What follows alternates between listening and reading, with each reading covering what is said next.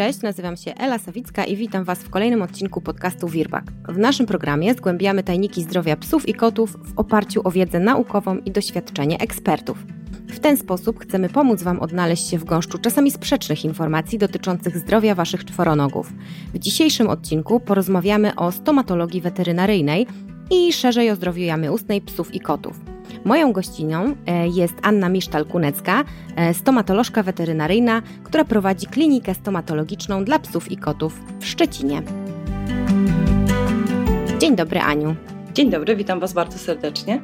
Ania opowie o tym, jacy pacjenci i z jakimi problemami najczęściej trafiają do jej gabinetu, e, jakie zabiegi wykonuje stomatolog weterynaryjny i jak wygląda już sama wizyta. Porozmawiamy też o tym, kiedy zacząć dbać o higienę jamy ustnej naszych zwierzaków, jak robić to prawidłowo, jakich produktów używać i jakie wybierać. A zaczniemy od wizyty w gabinecie. Aniu, z czym najczęściej zgłaszają się do Ciebie koci i psi pacjenci? Psy najczęściej przychodzą z silnym kamieniem nazębnym, zanikami kości wyrostka zębodołowego, czyli tej kości, w której stoją zęby, przychodzą z silnie krwawiącymi dziąsłami, poodsłanianymi korzeniami, czyli innymi słowy z chorobą przyzębia. I to już niestety na tyle zaawansowaną tą chorobą przyzębia, że konieczne jest nie tylko samo usuwanie kamienia nazębnego przy pomocy ultradźwięków, ale także usuwanie zębów, których już po prostu nie da się uratować. Los kotów jest trudniejszy. Koty mają swoje bardzo specyficzne choroby, przez które mają bardzo silnie zaczerwienione i bolesne dziąsła. U nich najczęściej trzeba decydować się na radykalne usuwanie praktycznie wszystkich zębów, by w końcu przynieść im ulgę w cierpieniu. Bo koty bardzo cierpią, tylko idealnie to maskują. Są świetnymi aktorami. Ania, a jak trafiają pacjenci e, do Twojego gabinetu i skąd w ogóle u Ciebie taki pomysł na zajęcie się tak wąską gałęzią medycyny weterynaryjnej? Tak naprawdę to wyszło przypadkiem. Wcześniej bałam się dentystów jak psy weterynarzy e, i gdyby nie świadomość, że trzeba regularnie odwiedzać stomatologów, to myślę, że tak jak niektóre psy w naszych gabinetach uciekałabym sprzed drzwi. I to tak naprawdę było do czasu, gdy w ramach podreperowania studenckiego budżetu postanowiłam znaleźć pracę i tak trafiłam do ludzkiego gabinetu stomatologicznego. Tam oczywiście cały czas studiując weterynarię spędziłam cztery owocne lata, Widziałam bardzo dużo różnych e, skomplikowanych zabiegów stomatologicznych w stomatologii ludzi. Uczestniczyłam e, w tych zabiegach. No i tak naprawdę tego wszystkiego, takiej solidnej podstawy nauczyłam się w tym ludzkim gabinecie. Przeniesienie z ludzkiego na weterynaryjne oczywiście wymagało ode mnie udziału w specjalistycznych kursach, czytania fachowej literatury, ale mając solidne podstawy, okazało się, że to nie jest wcale takie trudne. Kończąc studia weterynaryjne, już wiedziałam, że chcę się zajmować stomatologią psów i kotów. Z miesiąca na miesiąc tych pacjentów było coraz więcej, aż w końcu już od kilku lat zajmuję się wyłącznie pacjentami stomatologicznymi. Takich pacjentów jest bardzo dużo, bo częstotliwość występowania chorób jamy ustnej tak naprawdę wzrasta wraz z wiekiem, ale statystycznie tymi chorobami dotknięte jest między 44 a 63% wszystkich psów, więc to jest tak naprawdę bardzo, bardzo dużo. Tak naprawdę dwie trzecie psów już wymaga pomocy stomatologicznej. Najczęściej pacjenci trafiają do mnie skierowani z innych gabinetów. Takie proste sanacje i ekstrakcje lekarze są w stanie wykonać u siebie na miejscu, natomiast do mnie zgłaszają się z tymi już trudnymi, takimi beznadziejnymi przypadkami. To, co jest zauważalne i co mnie cieszy, to świadomość klientów, że ludzie tak naprawdę coraz częściej szukają lekarza, który zajmuje się stricte daną dziedziną, po to, żeby mieć pewność, że zabieg u tego zwierzęcia będzie wykonany według najnowszych procedur i według najnowszej wiedzy. Taka myśl myślę, że głównie przyświeca osobom, które znajdują mnie w mediach społecznościowych i wyszukiwarce internetowej. Sama jestem ich wielką fanką, ponieważ one bardzo ułatwiają mi ten kontakt z klientem. Ania, a sprzęt w Twoim gabinecie wygląda tak samo, bardzo podobnie, czy bardzo inaczej niż y, u stomatologa takiego ludzkiego? Można tak powiedzieć ta konsola czy, czy unit stomatologiczny, czyli ten element, na którym znajdują się wszystkie końcówki, którymi pracujemy, czyli turbina szybkoobrotowa, końcówki do polerowania, skaler, lampa UV, one są identyczne jak w stomatologii ludzi. Jedyne, czym się różnimy, to nie mamy tego fotela, tak jak, jak to mamy w ludzkim gabinecie stomatologicznym. Ten fotel jest zastąpiony takim bardzo wygodnym stołem. I tak naprawdę tyle z różnic, bo materiały, których używamy do robienia wypełnień kompozytowych, czyli tych tak zwanych plomb, do wypełniania kanałów, czy protetyki, czy ortodoncji, to już bierzemy ze stomatologii ludzi, dlatego że jest bardzo mało materiałów, które są dedykowane stricte do stomatologii weterynaryjnej. Myślę, że to jest przyszłość stomatologii weterynaryjnej, e, że w końcu pojawią się preparaty dedykowane stricte dla zwierząt, natomiast te kompozyty czy, czy materiały do wypełnień, one jak najbardziej są przenoszone ze stomatologii ludzi do stomatologii zwierząt i bardzo dobrze się nam sprawdzają. Sprzęt się zasadniczo nie różni, tak jak powiedziałaś, e, ale wiemy, że e, różnice między człowiekiem a psem i kotem, jeśli chodzi o uzębienie i procesy zachodzące w jamie ustnej, istnieją. Czy możesz nam opowiedzieć o tym, jakie są największe różnice? Tych różnic jest mnóstwo. Zaznaczę więc może te najważniejsze. Zacznijmy od liczby zębów. Psy mają 42 zęby, czyli aż 10 więcej niż ma człowiek. Człowiek ma 32 zęby, a koty mają 30 zębów, czyli bardzo podobnie jak u ludzi. U ludzi zęby są okrągłe i takie ułożone jakby w kwadrat, a u psów i kotów są bardziej podłużne, mają zagięte korzenie i tutaj często biorą się różnice w technikach ekstrakcji zębów między stomatologią ludzi a zwierząt. Zęby psów są przystosowane do rzucia pokarmu, zatem część z nich zawiera powierzchnię żującą, podobnie jak ma to miejsce na zębach przedtrzonowych i trzonowych u ludzi. Według mnie najważniejszym zębem u psa jest kieł. Musimy pamiętać o tym, że pełni on u psów funkcję rąk. Jeśli coś podajemy naszemu psu, to nie bierze on tego od nas łapką, tylko właśnie chwyta kłami. U kotów wszystkie zęby są ostro zakończone i ich zadaniem e, jest łapanie i takie jakby rozrywanie ofiary. One są przygotowane no, stricte do takiego polowania, te zęby u kotów. Dlatego też u nich fizjologicznym sposobem pobierania pokarmu jest rozrywanie i połykanie. Bardzo często właściciele uważają to za niepokojący objaw, że ich kot nie przeżuwa tych e, chrupek czy nie przeżuwa pokarmu, tylko od razu go połyka, a to jest jak najbardziej fizjologiczne u kotów. To jak już jesteśmy przy różnicach i podobieństwach, to powiedz proszę, czy dbanie o higienę jamy ustnej człowieka znacząco się różni, albo może czy powinno się różnić od dbania o higienę jamy ustnej psa i kota? Tak samo jak u ludzi, zęby u psów i kotów powinno się myć minimum raz dziennie. Jeśli zaczniemy to robić od najmłodszych lat, tym łatwiej będzie nam utrwalić ten nawyk dbania o higienę jamy ustnej. To, o czym musimy pamiętać, to fakt, że u zwierząt nie możemy stosować pas przeznaczonych dla ludzi, bo one zawierają zbyt dużo fluoru. My ten fluor w nadmiarze w paście wypluwamy po umyciu zębów, a nasz pies i kot nie wypluwa. Więc stosując ludzkie pasty, bardzo łatwo jest zatruć psa i kota, albo nawet doprowadzić do poważnego uszkodzenia układu nerwowego. Tego absolutnie nie powinniśmy robić. Powinniśmy stosować tylko pasty, które są przeznaczone właśnie stricte dla psów i kotów. U psów i kotów, które nie są współpracujące w zakresie higieny, na rynku są dostępne różnego rodzaju gryzaki stomatologiczne, które można nazwać taką alternatywą dla mycia zębów.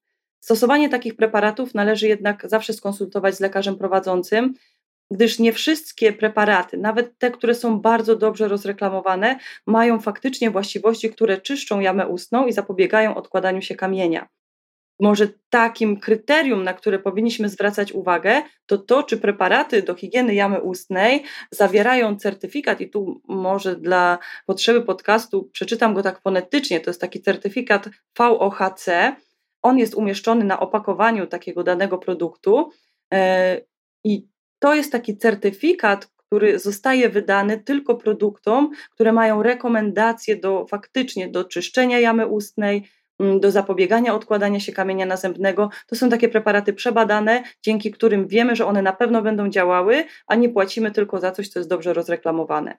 Ten rodzaj profilaktyki, który zastosujemy u danego pacjenta, powinien być dopasowany do stanu jamy ustnej. Dlatego Tutaj dobrze by było przed zastosowaniem jakiegoś preparatu udać się czy to do swojego lekarza weterynarii, czy do lekarza, który zajmuje się już stricte stomatologią dla zwierząt, aby on dobrał ten preparat na taki, który będzie po pierwsze i akceptowalny przez zwierzę, ale też po drugie, który będzie łatwy w podawaniu przez właściciela, czy w aplikacji przez właściciela naszego pacjenta. Pierwszą taką kontrolę stomatologiczną powinniśmy przeprowadzić u naszego zwierzęcia, gdy ma kilka miesięcy i jeszcze ma zęby mleczne można zawsze o to poprosić swojego lekarza weterynarii, bo wiem, że Państwo bardzo się cieszycie, jak macie młodego pieska czy młodego kotka, przychodzicie z nim na szczepienie i lekarz zagląda i do uszu, i, i do oczu, i osłuchuje tego Waszego zwierzaczka. Zawsze warto też poprosić, żeby zajrzał do jamy ustnej pacjenta, e, żeby popatrzył, czy zęby mleczne się prawidłowo wyżynają. Kolejna taka kontrola stomatologiczna powinna mieć miejsce już w momencie wyrzynania się zębów stałych, bo wtedy jesteśmy w stanie zapobiec urazom, które mogą być wywołane przez wady zgryzu albo nieprawidłowo rosnące zęby. Jeśli to wszystko będzie w normie, to wówczas wyznaczamy sobie kolejne kontrole stomatologiczne, najczęściej co 6, co 12 miesięcy dzięki czemu jesteśmy w stanie bardzo szybko wyłapać różne ogniska zapalenia i nie dopuścić do powstania choroby przyzębia już takiej bardzo mocno zaawansowanej. Aniu, powiedziałaś przy okazji o pieczęci VOHC, a chciałam Cię zapytać w następnym pytaniu właśnie, na co zwracać uwagę przy wyborze produktów do higieny jamy ustnej, aktywnej i pasywnej. Może powiedzmy, czym jest higiena aktywna i pasywna i właśnie na co jeszcze oprócz tej pieczęci, może o której powiedziałaś, zwracać uwagę przy wyborze tych produktów do higieny jamy ustnej. Produkty do higieny jamy ustnej dzielimy na produkty do higieny aktywnej i do higieny pasywnej. Aktywna to są po prostu pasty do mycia zębów. Pasywna to są wszystkie gryzaki, spreje, płyny do wody, wszystkie te preparaty, które używamy, by zwiększyć poziom higieny w jamie ustnej. Najskuteczniejsza oczywiście jest higiena aktywna, czyli mycie zębów. Tak jak już wspomniałam wcześniej, nie powinny to być losowo wybrane pasty, ale dobrane pod konkretnego pacjenta ze z konkretnym schorzeniem jamy ustnej, bo one też się między sobą bardzo różnią składem. To nie jest tak, że jedna pasta u jednego psa będzie działała bardzo dobrze, a u drugiego będzie działała tak samo. Niestety u drugiego pacjenta ona może mu nawet zaszkodzić. Także zawsze pasty dobieramy stricte pod to, co się dzieje w jamie ustnej i najlepiej by to zrobił profesjonalista. Natomiast preparaty do higieny pasywnej, czyli te wszystkie takie gryzaki, wszystko oprócz mycia zębów, powinniśmy traktować tylko jako taką alternatywę, bo to nie jest złoty środek, że podamy jakiś gryzak czy płyn i, i te zęby będą umyte. To ma nam za zadanie tylko wspomagać nasz proces mycia czy dbania o higienę jamy ustnej. No tak porównując do ludzi, jeśli wypłuczemy jamę ustną popularnym płynem do płukania, mm, to czy tak naprawdę umyliśmy zęby? No niestety tych zębów nie umyliśmy, zadbaliśmy troszkę o higienę, ale one nie są dalej umyte. Oczywiście ta higiena pasywna to jest taka alternatywa dla psów, które, czy kotów, które sobie nie pozwolą na, na takie codzienne mycie zębów, e, dla takich, które są bardzo lękliwe, czy też bardzo agresywne. Tutaj faktycznie ta, ta higiena pasywna no jest taką alternatywą dla mycia zębów, ale jeśli damy radę myć zęby, jeśli jesteśmy w stanie do tego nauczyć zwierzę, to jak najbardziej powinniśmy to robić.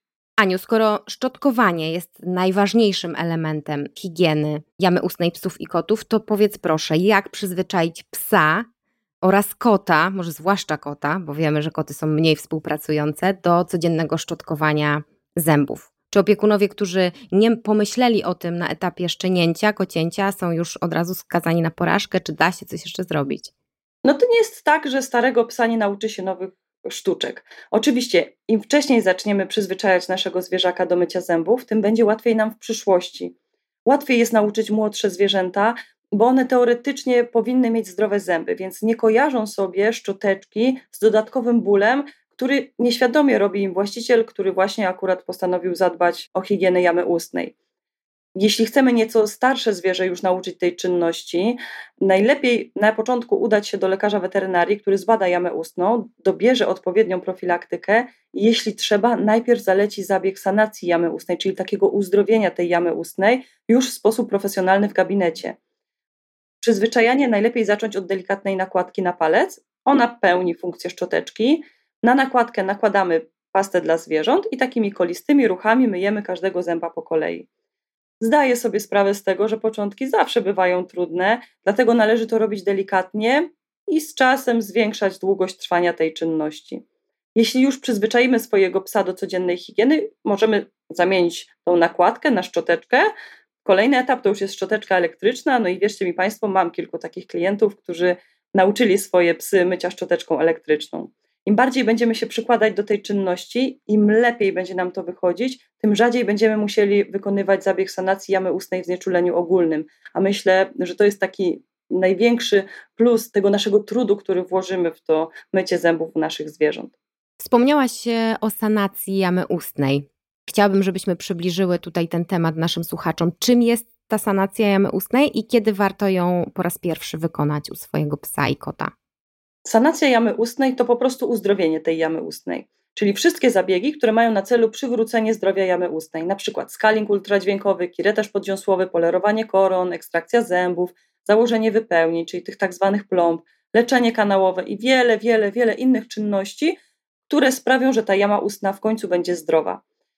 Nie ma takiego jednoznacznego terminu, kiedy pierwszy raz powinniśmy się na taką sanację umówić, bo u jednego osobnika będzie to w wieku kilku miesięcy, Na przykład, gdy trzeba będzie usunąć przetrwałe zęby mleczne i wypolerować osady, które już zaczęły się gromadzić, a u innych osobników, tu mam na myśli głównie duże psy, psy tych raz dużych i, i ogromnych, no to tutaj może się okazać, że ta pierwsza sanacja będzie dopiero w wieku kilku lat. Na pewno raz na 6 miesięcy powinniśmy się pojawić na taką kontrolną stomatologiczną wizytę, by wyłapać te pierwsze objawy choroby jamy ustnej. Jeśli to konieczne, to od razu im zapobiegać. Załóżmy, że doszło już do jakiegoś schorzenia jamy ustnej, to jakie symptomy powinny zwrócić uwagę opiekuna psa i kota? Charakterystycznym objawem jest nieprzyjemny, taki słodki zapach wydobywający się z jamy ustnej. No, żyjąc naszym zwierzakiem kilka lat, na pewno będziemy w stanie odróżnić ten zapach od prawidłowego, który nasz kot czy pies miał od zawsze. Ten taki słodki zapach może sygnalizować procesy związane z ropą w jamie ustnej. Drugim objawem, który powinien nas zaniepokoić, to krwawienie dziąseł podczas szczotkowania zębów albo krew pojawiająca się po zabawie gryzakami i szarpakami. Może to wskazywać na początki choroby przyzębia. U kotów takim bardzo charakterystycznym objawem tego, że bolą je zęby, jest to, że jest nakruszone wokół miski. Bardzo często koty, jeśli nagryzą tą, tą chrupkę bolącym zębem, to one ją wypuszczają i już do niej nie wracają. Psy jeszcze potrafią zjeść tą, tą chrupkę z podłogi, natomiast koty nie. I to jest taki bardzo charakterystyczny objaw bólu zębów u kotów. No właśnie, bo wiemy, że psy i koty, jak już wspomniałaś, są dobrymi aktorami i potrafią maskować ból. Czy coś jeszcze powinno e, zwrócić naszą uwagę? W sensie, jak pies lub kot chce nam powiedzieć, że boli go ząb? No niestety bardzo bym chciała i myślę, że właściciele zwierząt także, aby nasz zwierzak przyszedł do nas, powiedział, że go boli ząb, albo żeby tak jak w kreskówce, tak zawiązał sobie taką łapaszkę dookoła głowy i trzymał się za policzek i pokazywał, że jeszcze z tej prawej strony czy z lewej boli go ząb. No niestety tak nie jest. Nasze zwierzęta cierpią po cichu. Nikomu nie przyznają się, że cokolwiek je boli. A już takimi mistrzami w maskowaniu jakiegokolwiek bólu są koty, u których tak naprawdę niewiele objawów wskazuje na ból zębów. Koty to są królowie świata zwierząt. Żaden król nie przyzna się nigdy do żadnej słabości. I tak jest właśnie z kotami. One właśnie dlatego maskują jakikolwiek ból, który mają w organizmie. Także tutaj na nie powinniśmy szczególnie zwrócić uwagę i im się przyjrzeć.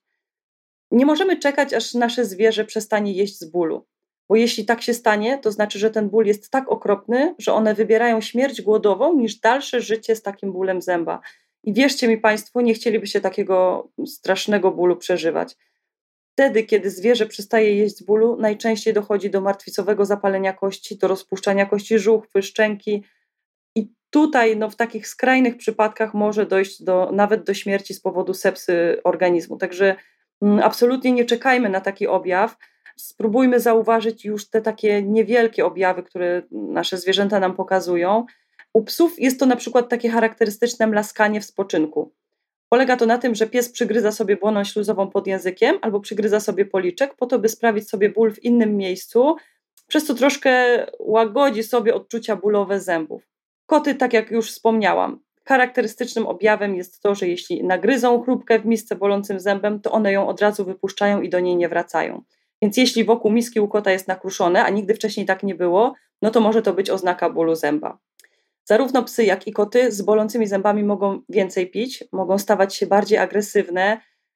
No cóż, to trochę tak jak nas boli ząb, to już w pewnym momencie kończy się nam cierpliwość na różne czynniki świata zewnętrznego.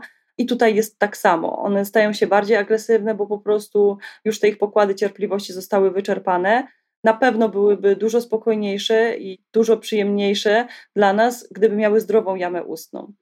Takim charakterystycznym objawem bólu jest też zwiększona senność. One wolą po prostu ten ból przespać. Tak naprawdę to, jak naszego zwierzaka bolały zęby, widzimy dopiero na następny dzień po zabiegu stomatologicznym. Ja najbardziej uwielbiam takie sytuacje, gdy właściciele mi piszą, że ich 15-letni pies po zabiegu sanacji znów zachowuje się jak szczeniak bo oni myśleli, że jest taki osobiały i tak więcej śpi, albo troszkę więcej pije, właśnie dlatego, że już jest stary, a jakby nie zdawali sobie sprawy z tego, że on tak naprawdę tak bardzo cierpi. Dopiero gdy zabierzemy to cierpienie, to okazuje się, że ten pies zachowuje się z powrotem jak szczeniak i znowu jest szczęśliwy, i to jego życie na pewno jest dużo lepsze. To musi być super uczucie dostawać takie wiadomości od swoich pacjentów, że przywracasz młodość ich psom i kotom. Aniu, powiedz, czy sanacja jamy ustnej może nam zastąpić e, codzienne mycie zębów, czy codzienną higienę. Wiesz, czy możemy po prostu tak zdecydować, że jeden, dwa razy w roku idziemy na uzdrowienie jamy ustnej, czyli sanację i to wszystko, i na tym kończymy. To trochę tak, jakbyśmy sami w ogóle nie myli zębów i raz na pół roku chodzili do dentysty na czyszczenie. No myślę, że nasz dentysta najpierw by się załamał, a potem by nas srogo skarcił za takie postępowanie. Patrząc na to z punktu widzenia psa i kota, jeden rok ludzki to jest około 7 psich czy kocich lat. No i to jest już bardzo dużo. W tym czasie bardzo dużo może się w jamie ustnej wydarzyć i może to sprawić, że nasz zwierzak będzie żył w bólu. Czas leci bardzo szybko, bo jak sami Państwo wiecie, i często tak mam w swojej praktyce takie sytuacje, że ktoś miał przyjść na kontrolę za pół roku, a przyszedł za półtorej, bo tyle rzeczy się gdzieś w międzyczasie wydarzyło, że, że mu to po prostu uciekło. Sami tak naprawdę tak długo nie chcielibyśmy czekać na wizytę z bolącym zębem, a nieświadomie narażamy na to własne zwierzę. Patrząc też na to z lekarskiego punktu widzenia, przez niechęć właściciela do codziennej higieny, dwa razy w roku znieczulać zwierzaka, no też myślę, że to nie jest dobry pomysł na, na dbanie o higienę jamy ustnej u naszych zwierząt. Myślę, że lepiej jest dla nich chwilę się przemęczyć, nauczyć to zwierzę mycia zębów, bo później naprawdę ono jest dla nich bardzo przyjemne i lubią tą czynność, tak jak czesanie, czy tak jak głaskanie, a dzięki temu zapobiec znieczulaniu do, do kolejnej sanacji. Aniu, powiedz w takim razie, jak już jesteśmy przy tym temacie, czy można wykonać taki zabieg ściągania kamienia nazębnego, scaling, na nieznieczulonym zwierzęciu? No właśnie, sam scaling to jest tak naprawdę ściąganie kamienia nazębnego i to jest taki zabieg trochę, trochę bez sensu, bo tak, kamień nazębny to nie jest ten, tak jak często myślimy, kamień taki jak jest w czajniku, do którym grzejemy wodę na herbatę. Kamień nazębny to są poprzyklejane bakterie, resztki jedzenia, minerały, to w takim bardzo dużym skrócie. Jeśli go usuniemy, to na koronie zęba powstają takie mikrouszkodzenia, czyli takie tunele, do których z łatwością w ciągu 24 godzin przyczepią się bakterie i znów naprodukuje się nowy kamień nazębny. By utrudnić bakteriom takie działanie, po użyciu skalera powinno się wszystkie zęby porządnie wypolerować. Wszyscy chodzimy do dentysty i dla większości z nas sam, sam ten dźwięk dentysty jest przerażający, więc psy i koty, które słyszą ultradźwięki dużo bardziej niż ludzie, dużo bardziej się boją tej mm, wizyty stomatologicznej. Dodatkowo, by nie poparzyć dziąseł, skaler musi być chłodzony wodą, czyli tutaj cały czas podczas pracy leje się duża ilość wody. Jeśli mamy pacjenta nieznieczulonego, no to może się to skończyć zachłystowym zapaleniem płuc i poważnymi jego konsekwencjami. I to, co już wspomniałam, najważniejsza jest sanacja jamy ustnej, czyli uzdrowienie tej jamy ustnej. Usuwając sam kamień nazębny, bez znieczulenia nie mamy możliwości zbadać każdego zęba po kolei, nie mamy możliwości zrobić zdjęcia RTG, czyli tak naprawdę ten zabieg bez znieczulenia wydaje się być zabiegiem bez sensu. A powiedz, co w takim razie ze zwierzętami, które są starsze? Czy jest coś takiego, czy jest jakaś granica wieku? Czy, czy jest coś takiego jak, wiesz, dyskwalifikacja do znieczulenia? Nie ma czegoś takiego jak za stary na znieczulenie. Bardzo często słyszę takie, takie powiedzenie. No gdyby tak było, to porównując do ludzi, to 60-kilkuletnim ludziom nie wymieniano by biodra, bo jest za stary, albo nie wymieniano by zastawki w sercu, bo jest stary i ma chore serduszko. Myślę, że to wszystko to są takie mity, które gdzieś krążą i dla niektórych osób stały się swego rodzaju usprawiedliwieniem przed nic nie robieniem. Obecnie mamy XXI wiek, nauka poszła bardzo mocno do przodu, anestezjologia weterynaryjna rozwija się w niezwykle szybkim tempie. Coraz więcej wiemy na temat mechanizmów, jakie powstają w organizmie podczas znieczulania i to nie tylko ogólnie zwierząt, ale także z podziałem na gatunki, z podziałem na pacjentów chorych na różne schorzenia. I dzięki temu jesteśmy w stanie tak dobrać protokół znieczulenia, by to znieczulenie dla pacjenta było jak najmniej obciążające, ale też jak najbardziej bezpieczne. Tak naprawdę jedynym przeciwwskazaniem do znieczulenia podczas planowanych zabiegów jest nieustabilizowana choroba przewlekła. Jeśli pacjent ma chorobę przewlekłą, typu choroba serca, choroba nerek, cukrzyca, to jeśli ona jest stabilna i lekarz prowadzący daje zielone światło, to tutaj dla mnie wiek nie jest przeszkodą i tak naprawdę coraz częściej na zabiegi trafiają do mnie pacjenci powyżej 17-18 roku życia. No mój rekordzista miał 24 lata, który przeszedł zabieg sanacji jamy ustnej i później myślę, że był szczęśliwy, bo miał mnóstwo bolących zębów, z którymi właśnie czekali, bo każdy się bał znieczulić, bo za stary na znieczulenie a tak naprawdę przyniosło mu to ogromną ulgę. no i później jeszcze dosyć długo cieszył się zdrowym życiem. Właśnie to jest chyba klucz, bo na początku wrócę tutaj do tego, że powiedziałaś, że dla niektórych osób stało się to swego rodzaju usprawiedliwieniem e, przed nic nie robieniem, ale myślę, tak jak teraz powiedziałaś, strach to jest główny winowajca, ten strach, który wynika zazwyczaj z niewiedzy. I to jest moje też osobiste doświadczenie, bo ja bardzo, bardzo, bardzo dawno temu, zanim jeszcze związałam się zawodowo z branżą weterynaryjną, Miałam kota, z którym bardzo długo zwlekałam na to, żeby cokolwiek zacząć robić właśnie w obrębie jamy ustnej, chociaż no, dzisiaj już wiem, że trzeba było dużo wcześniej. Właśnie ze względu na to, że gdzieś tam miałam w głowie takie mity, że to znieczulenie jest takie obciążające, że i on już ma tyle lat i że to, wiesz, miałam w głowie takie, że tutaj to są tylko, w cudzysłowie teraz mówię, bo to na potrzeby podcastu, tylko zęby, a to jest, wiesz, takie aż znieczulenie. I ten strach po prostu powodował, myślę, że to jest główny winowajca, więc dobrze, że tutaj odczarowujesz to, że właśnie mamy XXI wiek i no, trzeba ten strach gdzieś tam oswoić po prostu. No tak naprawdę, jeśli mamy dobrze przebadanego zwierzaka, ma wykonane badania krwi, jeśli jest taka potrzeba, to ma wykonane echo serca, to, to ryzyko znieczulenia mamy tylko takie statystyczne. 1%, że wydarzą się rzeczy, których po prostu nie przewidzimy. Więc myślę, że lepiej jest zadbać o to zdrowie jamy ustnej, a nie czekać na czasy, kiedy będzie gorzej i trzeba będzie zrobić obowiązkowo zabieg sanacji, bo inaczej nie wyleczymy jakiejś choroby podstawowej, a będzie to dla tego pacjenta zabieg już wtedy z bardzo dużym obciążeniem choroby przewlekłej. Powiedz mi jeszcze, już docierając do końca naszej rozmowy, czy chore zęby leczy się czy usuwa u psów i kotów? Jak jest w tej stomatologii weterynaryjnej w tym temacie? No i to jest tak naprawdę temat rzeka. Stomatologia weterynaryjna w ostatnich latach jest bardzo prężnie rozwijającą się dziedziną. Myślę, że nie wyolbrzymie, jeśli tu powiem, że powoli doganiamy poziom zabiegów takich stomatologicznych u ludzi. No i jeśli pacjent się do tego kwalifikuje, a właściciel wyraża zgodę, to ja jestem jak najbardziej zwolennikiem leczenia zębów i zachowywania ich jak najdłużej w jamie ustnej. Ostateczną decyzję o tym, czy ząb należy usunąć, czy można leczyć, oczywiście podejmuje lekarz weterynarii, najlepiej taki, który zajmuje się stomatologią weterynaryjną i taki, który patrzy na pacjenta całościowo i ocenia, co będzie dla niego najlepsze czy leczenie, czy usuwanie. Oczywiście u pacjentów z chorobami przewlekłymi, typu choroba serca, czy choroba nerek, czy właśnie cukrzyca, czy jakakolwiek inna taka choroba, z którą dosyć długo się boryka, raczej tutaj idziemy w stronę usuwania zębów, po to, żeby one w przyszłości nie były przyczyną dodatkowego zapalenia tych narządów, które są w chorobie przewlekłej. Natomiast jeśli to jest młody pacjent, albo jeśli to jest pacjent pracujący, tutaj głównie mam na myśli psy pracujące w policji, czy w straży pożarnej, czy, czy w straży granicznej, czy w wojsku, to tutaj o takie zęby jak najbardziej dbamy i staramy się je jak najdłużej zachować w jamie ustnej, dlatego że one są mu potrzebne do pracy. Aniu, ja Ci ogromnie dziękuję za dzisiejszą rozmowę. E, wiem, że to zaledwie wierzchołek góry lodowej, bo temat jest naprawdę szeroki ale mam nadzieję, że te informacje i wiedza, którymi e, się z nami dzisiaj tutaj podzieliłaś, pomogą naszym słuchaczom dobrze zadbać o zdrowie jamy ustnej swoich zwierząt. Mam też nadzieję, że udało nam się przekonać tych, którzy wciąż wahają się przed wykonywaniem niezbędnych zabiegów stomatologicznych czy regularnym szczotkowaniem zębów swoich pupili, aby mimo wszystko podjęli to wyzwanie dla ich zdrowia. Bardzo dziękuję za rozmowę.